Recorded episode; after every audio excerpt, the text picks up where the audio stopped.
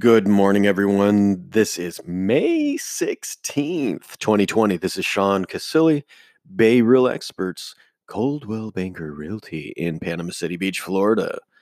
I want to talk to you today on this beautiful Saturday about stone veneer or even the manufactured, or it's kind of like a faux stone veneer. And that faux stone veneer is actually made of a mixture of cement, natural um, aggregates and you know some dyes or pigments.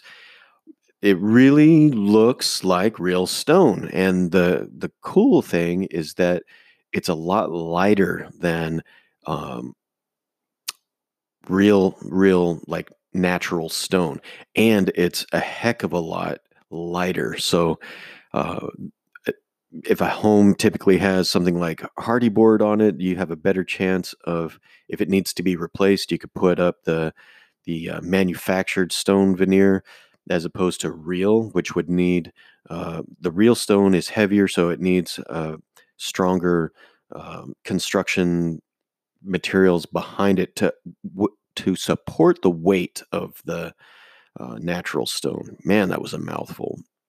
Bear with me though.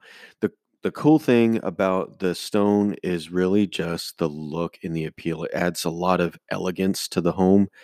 Um, but I do want to caution you if you are purchasing a home that already has it on it, whether it's the natural or the stone, the manufactured stone veneer, like any other material, nothing is waterproof. But if flashings aren't installed properly and the there's a usually a vinyl wrap that goes behind it to per, to create a moisture barrier.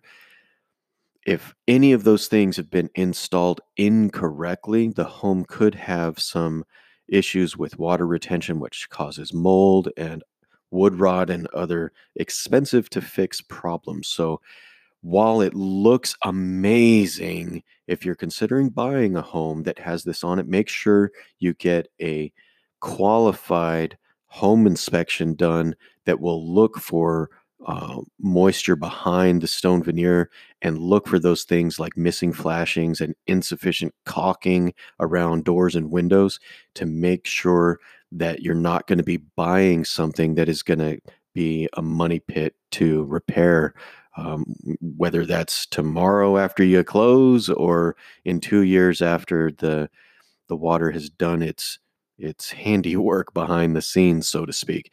Anyways, you guys, that's my tip for home buying today. I will catch you guys tomorrow with hopefully another tip for what you can do around the house to spruce things up. But in the meantime, you guys enjoy your Saturday. It looks like great weather today.